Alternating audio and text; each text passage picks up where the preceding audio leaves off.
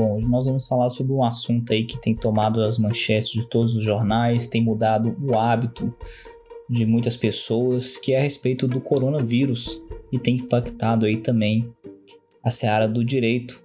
Tribunais adiando prazo, suspendendo atendimento. Então tem muita coisa aí acontecendo e você aí precisa estar informado. Vamos lá? Bom, o primeiro impacto que tem se notado de forma imediata são as grandes bancas de advocacia optando pelo home office, que é uma realidade cada vez mais presente, sobretudo agora em razão da digitalização dos processos, que tem facilitado o trabalho remoto. Com isso, o funcionário fica em casa, consegue produzir, economiza com o trânsito e protege a população evitando o contágio, a transmissão e a propagação desse vírus que tem ocasionado aí prejuízos enormes a toda a população mundial. Trata-se ainda de uma oportunidade para você que é gestor de um escritório pensar nessas alternativas de produtividade, colocando à disposição dos seus funcionários um aparato tecnológico que possibilite o trabalho remoto, sendo que essa aparece aí como uma tendência do futuro, oportunidade na qual o advogado poderá peticionar em qualquer lugar do mundo, fazer conferências utilizando o WhatsApp e diversas outras ferramentas que se encontram à disposição e que podem ser utilizadas não só como podem, mas também devem ser utilizadas, melhorando e facilitando inclusive a comunicação no ambiente de trabalho, comunicação essa remota, mas que acaba sendo uma realidade frente aí a nova tecnologia, as te diversas tecnologias postas à disposição das pessoas. Mas toda essa mudança implica também em uma alteração não só de um aparato estrutural tecnológico, mas também de uma cultura organizacional que muitas vezes na prática se mostra inviável, pois depende aí muitas vezes das características e das preferências dos diversos gestores muitas vezes é aí que prefere um trabalho presencial, mas essa não é a realidade. Eu acho que o futuro ele caminha em sentido diverso, possibilitando não só na área do direito, mas em diversas outras áreas o trabalho remoto com mais produtividade e sem prejuízo aí de um trabalho de muita qualidade. E você, o seu ambiente de trabalho ele está preparado para a nova realidade que é o home office? Como que seu ambiente de trabalho está lidando com as questões atinentes ao coronavírus. Bom, agora nós vamos passar um panorama geral das diversas decisões e notícias atinentes ao coronavírus e que tem saído aí nos principais jornais, nos, nas principais mídias jurídicas do país. Então vamos lá? Notícia extraída aí do site do Ministério Público do Estado do Rio de Janeiro, no sentido de que a Justiça determinou multa de 10 mil reais para paciente com suspeita de coronavírus. O Ministério Público do Estado do Rio de Janeiro, por meio da Promotoria de Justiça de Conceição de Macabu, em ação ajuizada pelo município de Conceição de Macabu, manifestou-se favoravelmente para que um paciente suspeito de contaminação pelo coronavírus seja obrigado a manter-se em isolamento domiciliar. Esta quinta-feira, no dia 12 de março, o juízo da comarca de Conceição de Macabu acolheu o pedido e determinou em caráter compulsório a quarentena domiciliar do paciente até que seja descartada a contaminação ou, a caso confirmado, até posterior alta médica. Apesar do alerta da equipe médica quanto ao seu possível contágio e necessidade de aguardar a realização dos testes confirmatórios, o paciente ele se retirou do hospital sem alta médica e, mais grave ainda, vem se recusando a cumprir os protocolos de quarentena recomendados pelas autoridades médicas. Dessa forma, diante dos fatos, o juízo determinou em caráter de urgência e compulsoriamente o isolamento domiciliar até que seja efetivamente descartada a contaminação pelo coronavírus, ou caso seja confirmado até que receba alta médica, sob pena de multa diária de 10 mil reais. O juiz ele também autorizou a internação compulsória do réu em área de isolamento de unidade hospitalar, ressalvando ainda a obrigação legal do ente público municipal de manter acompanhamento médico contínuo ao paciente. Bom, mais uma medida aí adotada pelo Poder Judiciário para evitar a propagação e contágio do coronavírus ocorreu no âmbito do Tribunal de Justiça do Estado do Ceará. A Previdência ela baixou a portaria 470 de 2020, dispensando a identificação digital dos advogados, bastando a apresentação da carteirinha da OAB, mais uma medida também determinada pela presidência do Tribunal de Justiça foi autorização para concessão de regime de teletrabalho temporário pelo prazo máximo de 15 dias a servidores que tenham regressado de viagens a localidades mais afetadas pelo coronavírus. Notícia foi extraída do site Migalhas do dia 16 de março deste ano. Bom, agora um artigo interessante está no site Jus Brasil do advogado Rony Prudente. Diz respeito aí ao aumento abusivo, arbitrário de preços de álcool em gel e máscaras. O autor ele relata tratar-se de uma infração ao Código de Defesa do Consumidor, que é elevar sem justa causa o preço de produtos ou serviços assenta aqui que o Código de Defesa do Consumidor traz diversas proteções contra a publicidade enganosa ou a prática de preços abusivos impostos no fornecimento de produtos e serviços.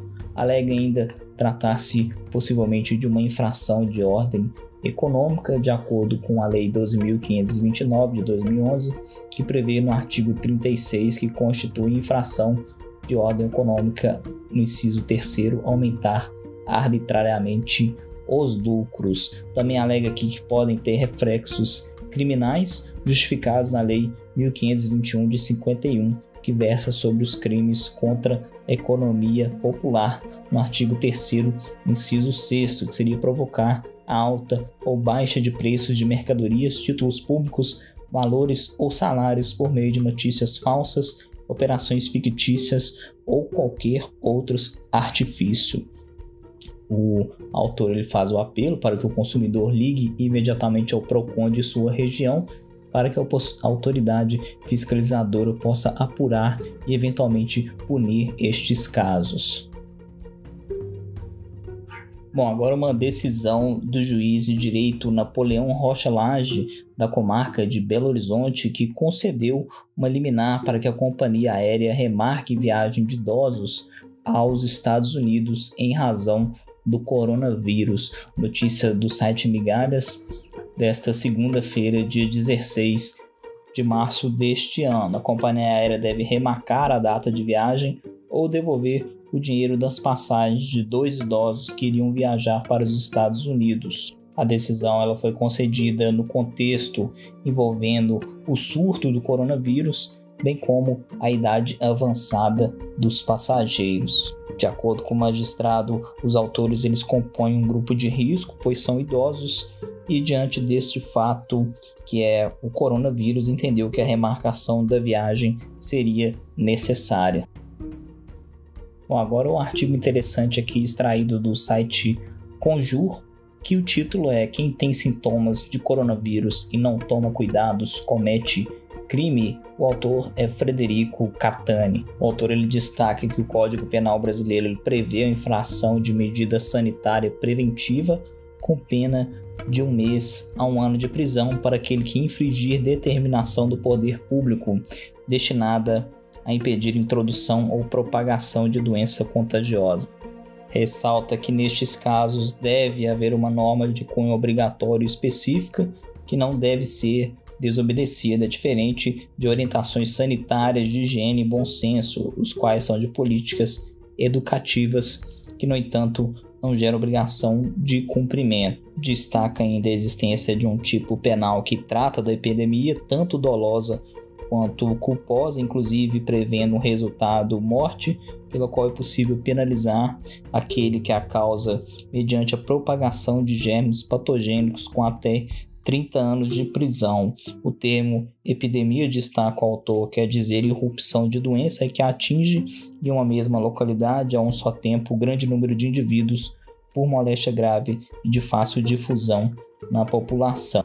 O autor também pontua que a propagação do coronavírus, assim como de outras doenças, pode e deve ser merecedora de interesse penal nos casos de concreta ofensa a bens jurídicos, no mínimo pela forma culposa quando cabível, mas ressalta que isso não quer dizer um combate contra os doentes, não se deve levar a uma histeria jurídica ou penal ou higienização social, pois, via de regra, devem os fatos serem tidos como atípicos. Não se pode ignorar a responsabilidade penal sobre aqueles que, assumindo o risco e sem tomarem contramedidas, insistem na convivência social e familiar, principalmente quando o ambiente propicia a propagação da doença e tem no outro um público que pode desenvolver resultados gravosos como de morte em pessoas que estão debilitadas por idade ou outras circunstâncias. Essas são as reflexões trazidas por Federico Catani,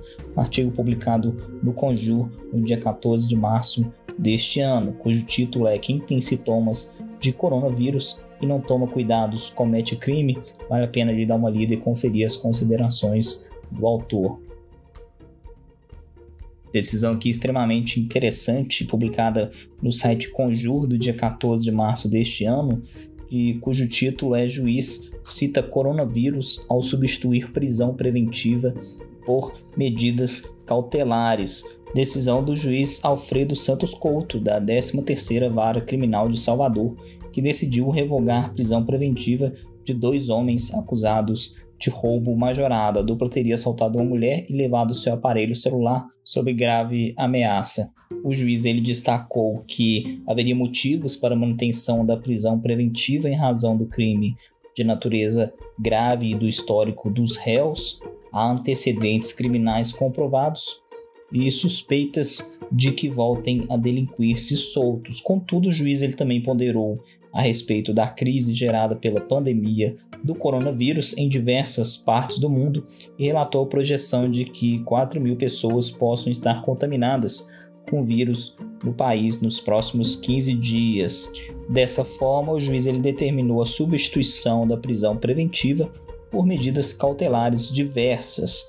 Entre as medidas definidas pelo magistrado estão o comparecimento mensal obrigatório em juízo não se ausentar por mais de oito dias do distrito do crime e recolhimento ao domicílio até as 22 horas. Bom, agora um artigo interessante aqui de Alain Miragres a respeito do coronavírus, publicado no site Migalhas nesta segunda-feira, dia 16 de março. O título é Coronavírus: Consumidor que desejar cancelar viagens aéreas deve receber o reembolso sem o desconto de taxas e multas. O autor relata que o Ministério Público Federal emitiu uma recomendação à Agência Nacional de Aviação Civil, ANAC, para que as companhias aéreas concedam o cancelamento gratuitamente dos voos solicitados pelos consumidores, sem a cobrança de taxas e multas. Contudo, a ANAC ainda não se pronunciou, mas o autor aqui, Alain Milagres, ele advoga a tese no sentido de que as companhias aéreas devem realizar o reembolso de uma maneira integral para o consumidor uma vez solicitada. Destaca que não é, portanto, um mero capricho ou medo, mas de uma questão de ordem pública e de interesse social.